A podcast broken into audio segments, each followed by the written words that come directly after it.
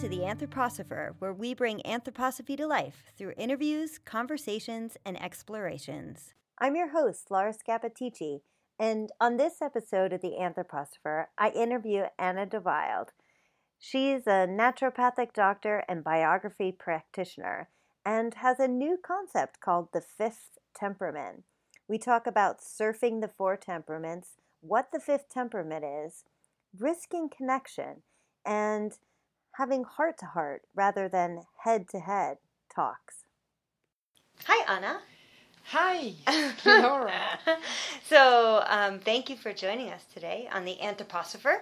And uh, we are so lucky we're just sitting here together in California. That's so true. but we first met in Switzerland. So that's true too. Yeah, at the Goetheanum last year. That's right. That's right. Yes, that's right. Last March. Uh, last March. Mm-hmm. And so we, you picked me up from the airport, which was very sweet of you, and I appreciate that. And we were talking about your medical practice, and so you're, we're going to talk about. Um, that today, and mostly we're going to be talking about the temperament. So, you're out here in California, um, going around and talking about the temperaments in different areas, and um, you were just with sort of a mainstream population, right? That's true. I just come from Malibu, California, and uh, I joined the conference for kinesiology people, so all of the health out of the health business, mm-hmm. and I talked about temperaments there, and they didn't have any background information, so it was fun to do so That's to inspire them. That's great. Yeah. And so you're talking to people that aren't necessarily familiar with anthroposophy, aren't necessarily familiar with the temperaments in, in general, right? That's true. Because, you know, all my clients, they don't know about anthroposophy. So I have to, you know, put it in their language. And that's something I really appreciate doing, putting anthroposophy in a common language so I can reach out with that and connect to, you know, people out on the street.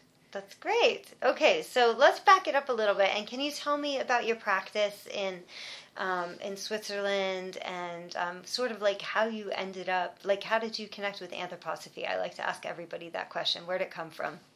So I studied naturopath um, 20 years ago in Switzerland, and there I met a teacher, and he was anthroposophist, and and he really touched me. So that was the first connection I had. Although I'm living almost next to the Goetheanum, um, I never ever had, you know, contact or, or any intention to go there. But that teacher woke something up. And then later on, when I had my practice, I started to think about temperaments somehow and, and and I was dealing with four temperaments and in my work I work with Chinese elements so and we have five Chinese elements and I was figuring out how to put these four temperaments into the Chinese elements. So that's where my temperaments work started and then I found out that how it how it would fit. And uh, the so I was very proud and happy and I you know created a set of playing cards and start playing with these temperaments and with my clients and i just got more and more into it and, and it made more and more sense. Not thinking about anthroposophy still but then then you know this thing in life happens where you get 40 42 years old and you think like wow you know i really should do something real and you're questioning your whole life. So I thought, I thought, let's go and study psychology because that's what I love, you know, to connect with people and listen to their stories. So, but you know, I didn't have enough high grades to do that, so I had to go to the university, who pick also other people and do exams on German and English and an IQ test and, and, and then mathematics. And I failed. Mm. I just failed. I would have failed too. Yeah. Not much I just point. failed. So I was standing there, you know, in the capital of Switzerland, just heard that I failed and mm. I had to wait another year and I was really struggling in my daily life because I needed to do something new. I felt that there is something out there waiting for me. So out of the blue somehow I thought let's study anthroposophical basics. Let's go to the Goetheanum and just take one year of anthroposophical studies. So I did. I went there the very next day and signed up, and they took me, and so I started studying anthroposophy, and it was just wonderful. It was mm-hmm. amazing. Um, these young people I studied with, you know, with all their knowledge about the books and, and where they read and which page and all that stuff. and I was like, really? Did I read that too, you know? But but what I found out with my clients and my work and who I am, I could fit in there perfectly. I had other stories. I had the stories from the outside, not from the inside of the books, but I had the fitting stories from my own life. So they appreciated that, and I appreciated their knowledge, you know, in in in, the books. And um, it was a wonderful year, and it was just three two years ago I finished. And guess what? I finished with a lecture a public lecture at the Goetheanum about five temperaments. Mm. So I got encouraged by Bodo von Plato to call it the five temperaments and just be courageous and go out there and, you know, talk about five instead of four. But I, so I did. And then I got in contact with biography work and I was so happy to, to you know, to figure out that I don't need psychology. I need biography work because that's what I already always did. So mm-hmm. because you would be hearing stories all the time with your uh, patients, exactly. right? And yeah. Yes. Mm-hmm. Yes, and I like to connect with them and their stories. So I decided instead of going back to university, I go to New York mm-hmm. and start, you know, taking classes for biography work. And as I am a traveler, you know, I could do it in Germany, but yeah, I need a reason to meet people far away. That's the passion I have. Yeah, great. So and that's, so that's a beautiful story. So, yeah. you know, you see that that, you know, speaking of biography, which maybe not everybody knows, you know, is sort of like um, understanding your life story, understanding yep. it through other people's stories, looking at these seven year cycles. So you so you have this moment of sort of failure at around year forty two, and that ends up being this really creative journey for you at that time. Yes. Yeah, yes. that's great. And then you know this this sort of courageous act about the five temperaments. So, just in case people don't know, can you just break down what the four are? Yes. And then explain um, your ideas about the fifth. Yes. So um, Hippocrates was a Greek doctor and philosopher, and he first invented or named the temperaments. So we are talking about the choleric, mm-hmm. the sanguine, the phlegmatic, and the melancholic temperament.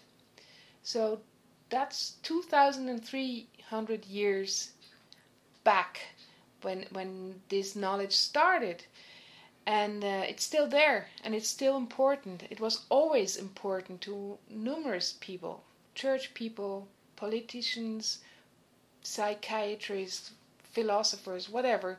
It was always there and it were it was always the four four temperaments. And through all the time people thought you can only have one. Mm. so mm-hmm. that was that was their thinking. And then what i found out um, in my studies is that Rudolf Steiner actually got asked one time, like, "What is your what's your temperament, right?" And he said, "I'm the fifth. Mm, wow, I didn't so know he that. really yeah. he really pointed that out, you uh-huh. know. And then I was like, "Wow." I figured that out myself. so that, woo, Steiner and I, we have, you know, something in common. so so the four are still there, and I'm still working with these four, but I added a fifth to it.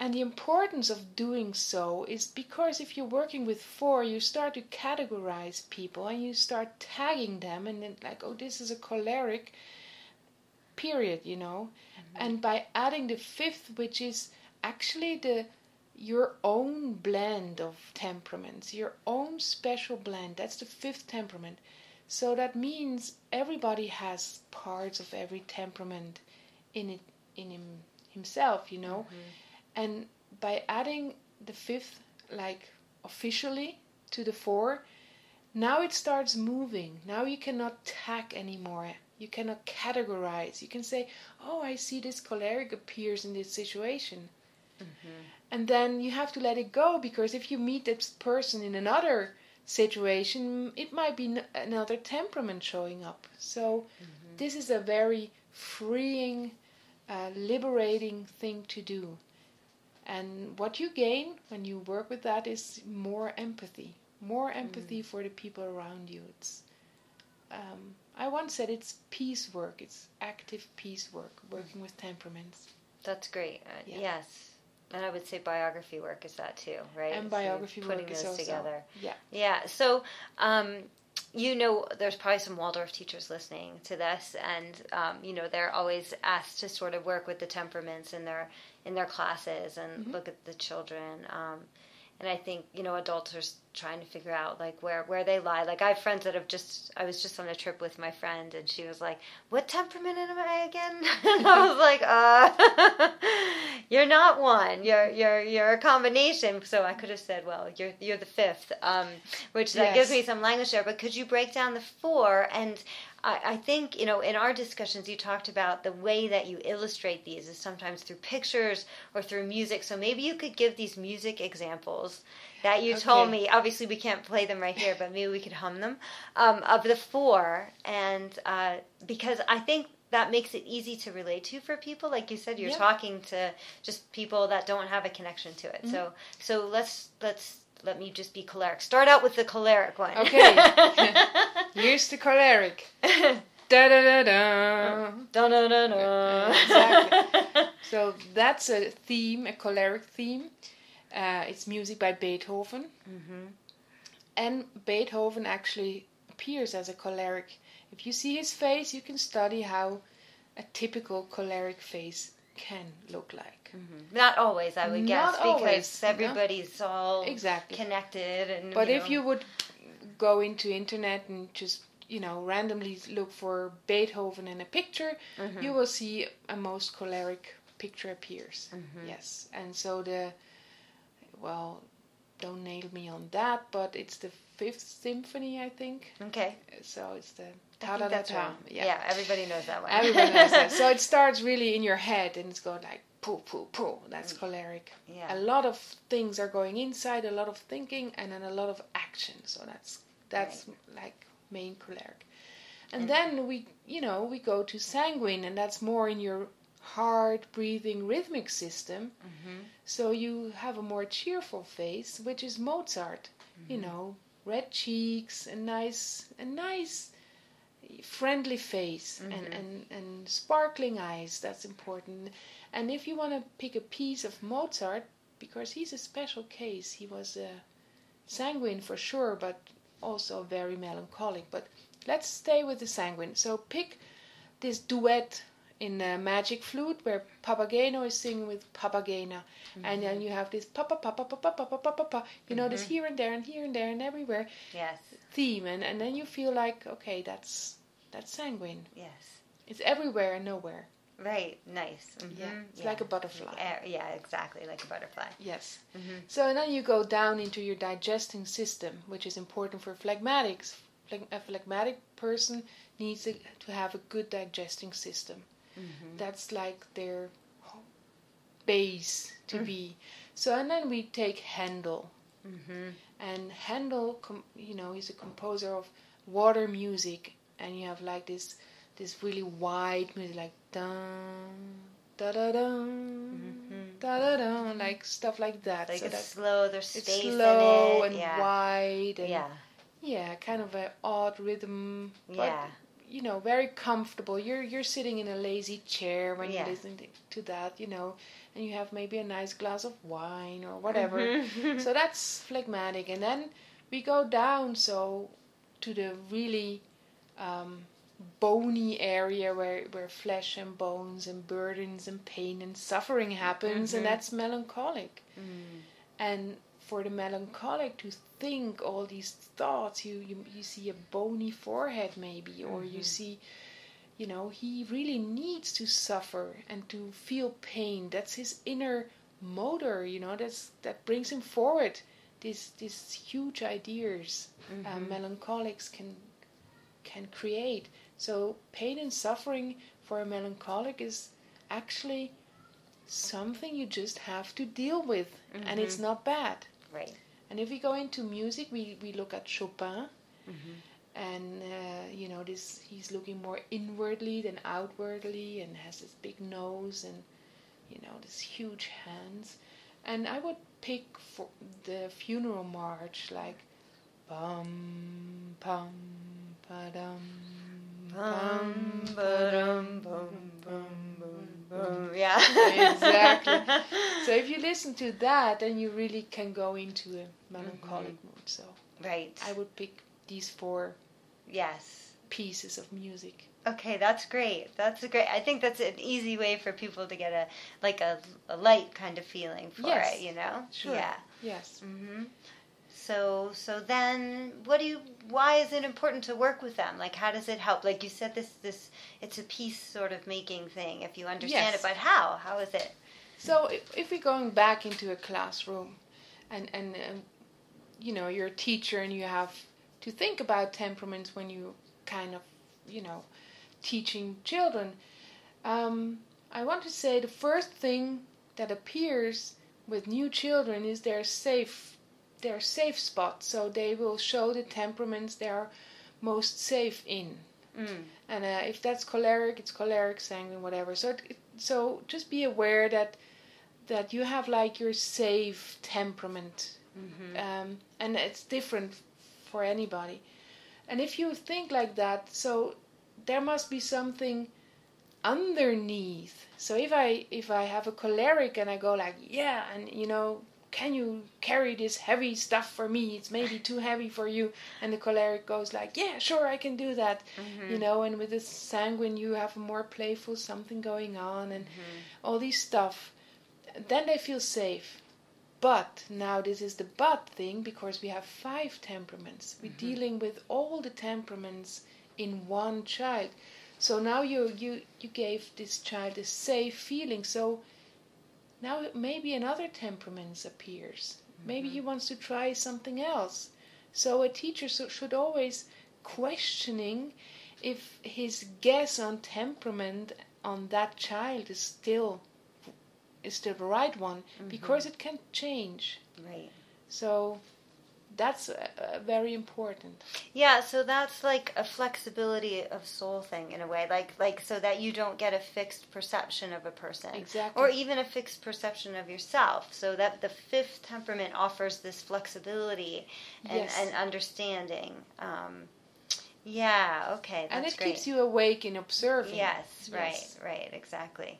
I, I may can give an example we talked earlier about about my daughter who yes. who had uh, this experience in school. So she was about 12 years old and she came home and she was really furious about her teacher and she was screaming around how unfair he was and he treated her bad and and I was like well, well what's going on? And then she said you know I'm doing my best. And and so the teacher would you know would say under my test you did good but you can do more.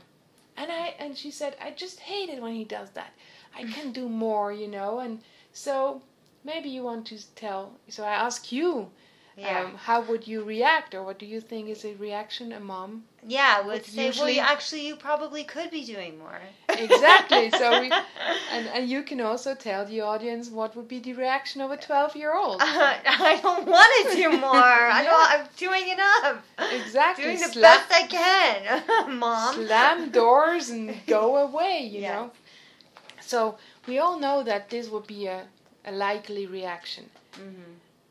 But I have to say, it's stupid because we know and we still do that, right? So here is um, here's another approach.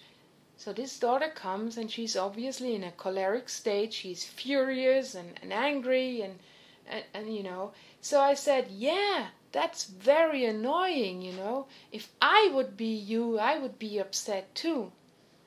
So I don't blame the teacher, but I just go into that situation and I share it for a while.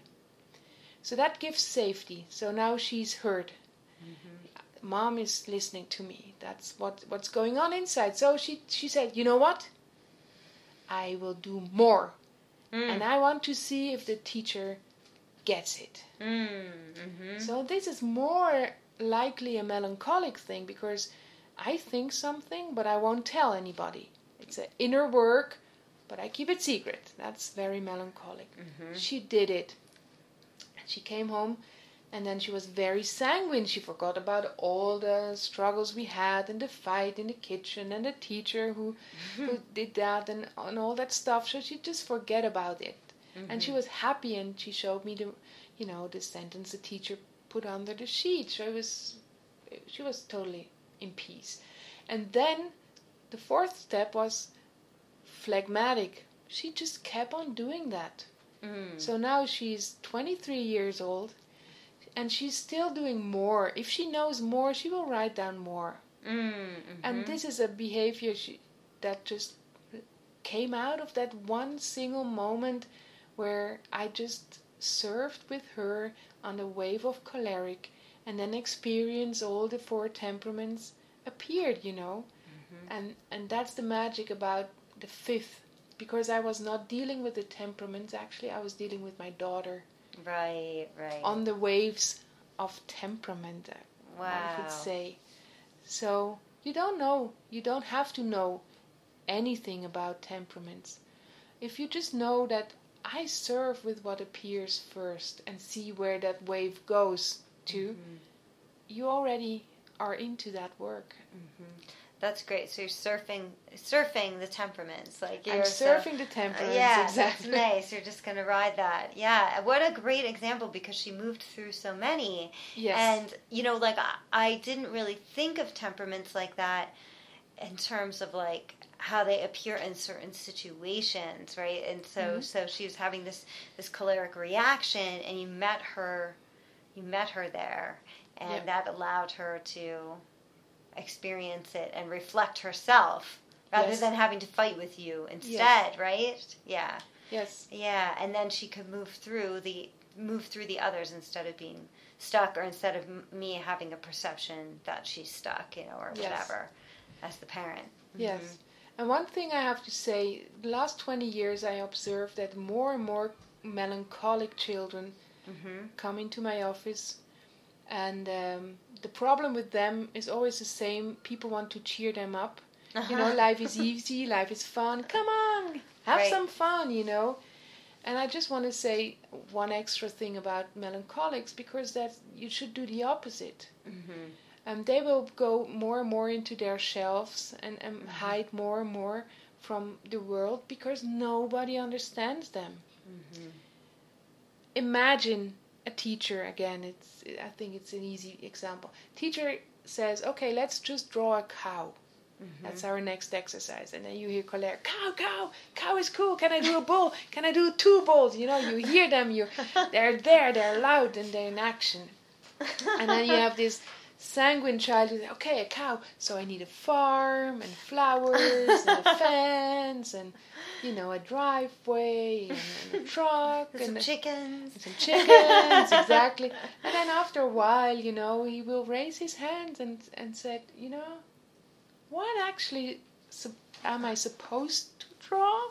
And the teacher will say, well, it was all about a cow. Oh yeah, cow. So a truck and a tree.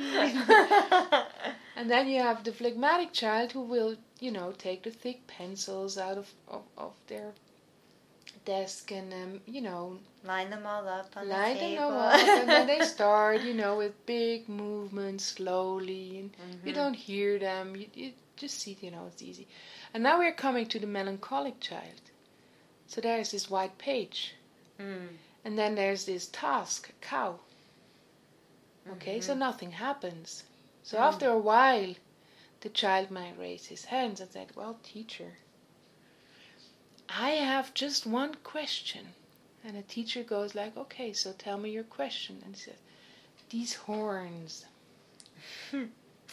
are they in front of the ears or backside of the My ears?" goodness. Exactly Such detail. such detail. And if you go like, well, whatever, just you know, no, don't do that. You say, oh, that's a very important question. Ah. So you you just go into that. It's it's complicated. These horns. I mean, do you know where they are? No. there you go. So somebody should know. Oh, yes, and the melancholic's going to think about that. And the melancholy is going to think about it. So you cannot speed it up, but you go like, yeah, that's really. So you can say, shall we look into a book, or do you know a cow somewhere? Can you go and actually watch it? And maybe the child says, you know, I will ask Daddy tonight. He'll know. Mm-hmm. And then you you just keep it like that, right? So for all the melancholic children out there, I have a big heart for them, and I really see them prosper and and grow and lighten up by telling them it's okay to suffer. Mm-hmm. And you can do that. It's an easy exercise. You can just go there and see, oh, look, shall we give this plant a little water? You know, it's very dry.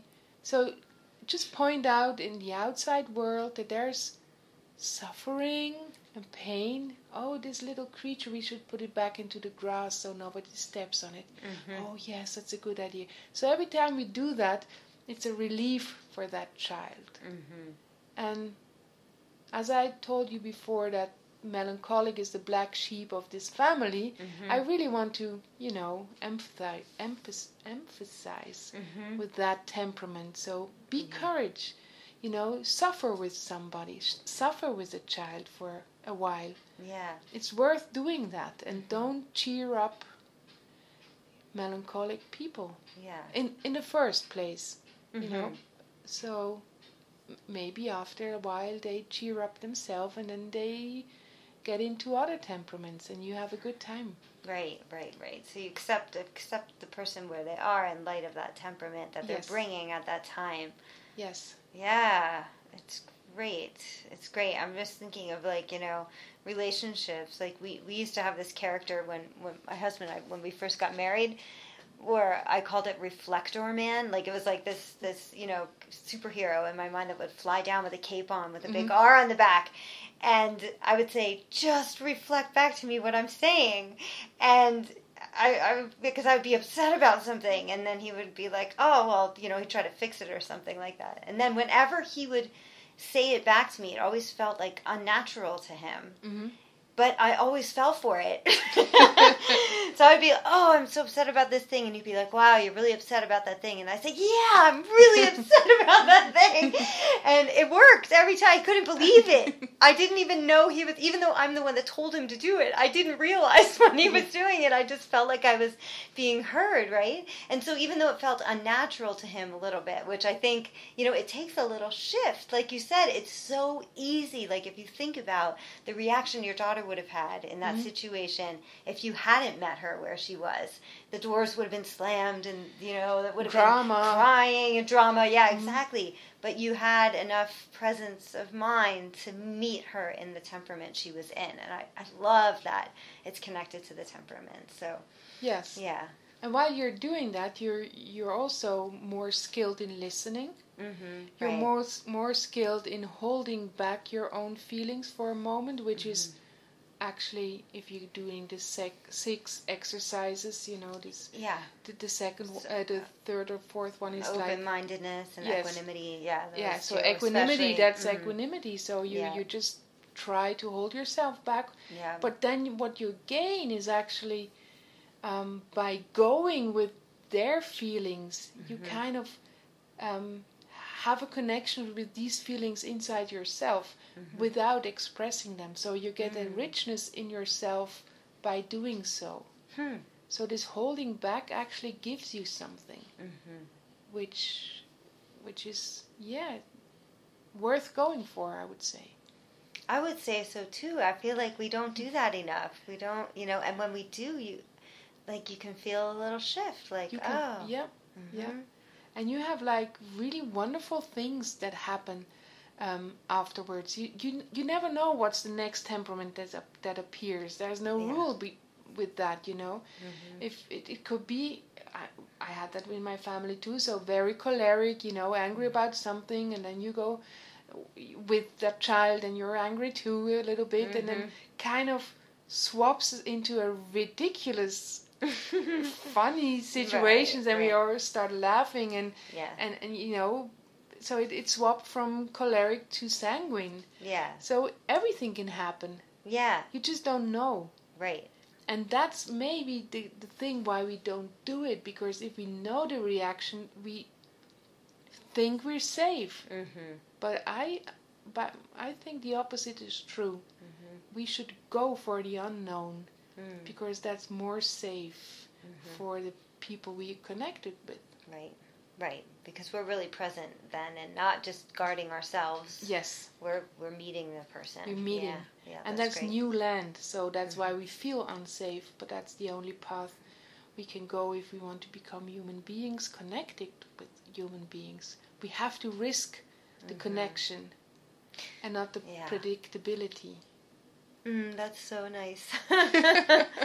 okay, so you know you talked about humor too, and I know that this is like a thread that goes through your work. Um, and you said you know you can uh, be in this really choleric state and end up like laughing, and I Yes. know. I, I've I have some people in my life that are like masters at that. Like you know, you just end up like rolling on the ground, even though the situation was so dire, right? Um, so how when you talk about this in you know when you meet with groups or you're giving talks, um, that could be very serious. Like, what do you Yes. tell me about humor for you? Yes. So when I, I, I just started to send little bio about myself, so people ask me if I go and help give a lecture, can you tell me something about you? And I would, and, and then I found out. So if I would be a sensory organ, I would be a ear. Okay, Mhm. listening to people is my main thing, and then my healing language is humor. That's just who I am. So what does that mean? So when people come to my office, they struggle. You know, they have a issue, Mm-hmm. whatever, hay fever, Mhm. bad relationships, Mm-hmm. concentration issues, you name it. So they come with a with a problem, and um, and a problem is something you have no approach to, right? So it's kind of the other side of, of the river. Like I want to go there, but I'm stuck in my problem. So what do you, do I need? I need a bridge. So I need to, bridge my own life with the problem I I'm connected with. Mm-hmm. Um, and, and, and this bridge is actually humor. Um, and it it depends who shows up, you know. It's not me being humorous, Right. but it's me looking for that crack Mm-hmm. where the light comes in, you know, where you just see, okay, okay, we can go there. Mm-hmm. So, and if you if you are actually on the point where humor appears, healing starts to appear. So, little example I gave you before is this man who came and he was he was a very rich, good, well dressed man with jewelry and a nice, expensive watch and whatever. And he was very melancholic, and my first session was hard because it was all about pain and suffering. Really, really heavy Mm-hmm. hour I spent, and I worked on him. And I saw that he, that the date on his watch was wrong, and that's not melancholic. So I just recognized then So it's not melancholic. What is that if you don't do that with your watch? that would be sanguine Oh. or phlegmatic. I Gotcha. don't Like. I can't get to this Yeah. thing. Yeah. But melancholics are the perfectionists. right. It has to be Melancholic wouldn't have the date wrong on their watch. It would Never. make them crazy. Never, ever. So um, actually, he came back, and uh, he had a funny issue. I just remember right now. He needed to find a new lady who's cleaning his house. Mhm. So this man is like in you know early 80s or something. And he said, "You know, it's hard to find somebody to clean my house." And how dare she can leave me after 40 years of cleaning my house? 40 years. Like, give her a break, you know? So I said, yeah, that's a, so I went, okay, that's a serious problem. Mhm. You said that to him. I, I said that to you him. went right there, even though in I your head like- you're like, "Oh my I- god." Well, I, at that very moment, I'm not in my head. I sit Right. kind of next to myself and observe what I'm doing. So I was Yeah. like, yeah, that's really hard. After 40 years, it's hard to find somebody, and how dare she goes back to Spain, right? You know? right. And he was like, yeah. So I was talking about melancholic and I was explaining him the melancholic temperament and he said, "Yes, exactly. That's me. That's me. That's me. If I go to a restaurant, I always order the same stuff, you know, because that feels yeah, then I'm then I know it's good." Yeah. So he went all into this melancholic and he felt, you know, he kind of opened up with that because I really told him how he was mm-hmm. and he thought he was. And then after 45 minutes, and I can tell you 45 minutes, that's the break point, that something happens after 45 minutes. So then I said, you know, so you're melancholic? And said, yeah, I'm a melancholic. And I said, no, you're not. and he was looking at me like, what's going on, right? And then I said, the date on your watch is still wrong, right? And he said, yes, it's still wrong because I don't like to do that. It's too fizzly and whatever. And I said, so you cannot be a hundred percent melancholic. Mm-hmm. So I changed my voice because it was the right thing to do because he yeah. felt safe. Yeah. And I said, so there must be some sanguine or something else poisoning your hundred percent melancholic. and he was like, what's going on? So, but then he got it, you know, mm-hmm. and and we could work on a whole different level. Right. And, and we, we it, it just shift. Yeah. So after the whole session, he sat like very relaxed on my bed. He's really relaxed there, and and I was very relaxed, mirroring his, you know, yeah. sitting with the, you know, very relaxed. So I just looked at him and said, "Are you relaxed?" And he said, "I'm pretty relaxed." And we just started to laugh at each other because this was so funny. Yeah. So that's where the humor is. Mm-hmm, mm-hmm. So it's not me right. being funny. Right. But it's just waiting for the moment where yes. you can crack it and, and, yeah. and break it down. And, and, from that point on, we, we could discuss everything. Yeah, that's funny great. things, hard things. Yes. So we connected. Yeah, so it's that humor through real observation and listening, yes. and you see and you notice maybe a little contradiction or a, you know, and, and you've established the relationship so you can sort of shine a little light. And yes. it's funny, and I, I'm thinking of times people have done that with me where they'll notice something and then I'll be like, oh yeah, that is weird. Why am I doing that? You know? yeah. So like it's appreciated yes. by that point. And if you go back to Waldorf school, actually the sixth grade, I think, there Rudolf Steiner says the teacher should bring in humor into the classroom because then you have this black, black and white painting, you know, different mm. angles, Perspective. perspectives, mm. and so you have to bring humor to bridge my opinion with your opinion, which is maybe mm. the opposite. Right. So that's he already talked about humor yeah. back then, and I still think that's uh, something we should go more, you know, go for. Yeah. It's so healthy. That's so great. Yeah. Yes. Okay, so we've got the temperaments, we've got humor, and anything else that you're, you know, like just really excited about or working on, or well, actually, I'm very excited about, you know, talking to people with no background, or mm-hmm. you know, mm-hmm. I give a monthly lecture in my office, mm-hmm. and I never know who's showing up, so mm-hmm. there can be, you know, people who read Steiner for the last 30 years. Yeah. And that could be, you know, the friend of a client who just popped in for the first time. Right. So, and I like to use language that actually fits for all of them. Yeah. And then when, when people want to know more, you know, like, wow, this is very interesting what you're talking about, then I can say, you know, you can maybe read a little bit of this or look a little bit into that. So, and then I can, you know, show that it's anthroposophy and it's there. Right. They can go deeper then. That, they then they can go mm-hmm. deeper. But I, I think it's important these days, and as I see it, um, when I deal with anthroposophists, that it's, it's important to just open up mm-hmm. to a more genuine kind of language mm-hmm. and not um, this strict mm-hmm. um, language, uh, which is hard to understand. So I, I, yeah. I think that's one of the things we all should learn. Mm-hmm. How are you talking? And then I try to use your words, your mm-hmm. pictures, your whatever you bring. I use that as as my tool, yeah. and not um, you know, impose before- a language yes, or impose- without knowing without being able to speak the person's language that's across Exactly. from you right so you speak that first Yes. you meet that person at their language yeah So I call that it's a heart to heart mm-hmm. talk, and then the other one would, would be a head, head to to heart head. yeah head to head right Yeah, because Uh-huh. from the head you cannot go directly to the other's heart.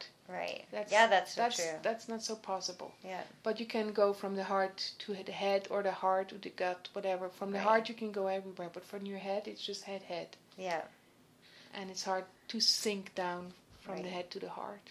Yeah, and I feel like so many of the concepts that we are so acquainted with in anthroposophy are so um, they're universal in so many ways um, and and interesting for people and that if we're able to just talk about them and meet people where they are then there's nothing in the way there are no barriers then so Exactly. yeah Yes. yeah So like I- like like the temperaments for example that's really helpful for people to Yeah. understand you know like people think think of the myers-briggs like where you get you know you're an enfj or whatever those things Mm-hmm. Yes. are you know and if you have the sense of temperaments um, but especially this piece about communicating like surfing the temperament that comes your way like th- that's really helpful information we want people to be able to just connect on that you know Exactly. yeah so it's nice how you're bringing it Thank you. very social way of bringing it.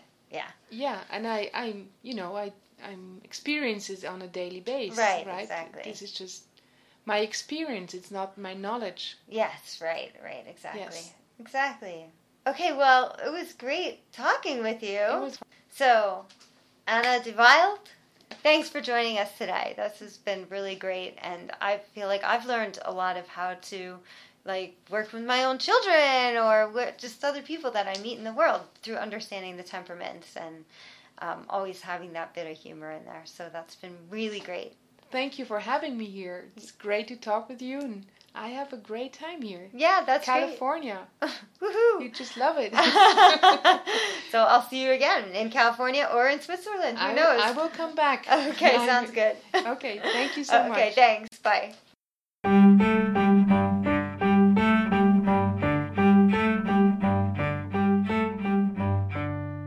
For joining us today on The Anthroposopher. Stay tuned for our next episode.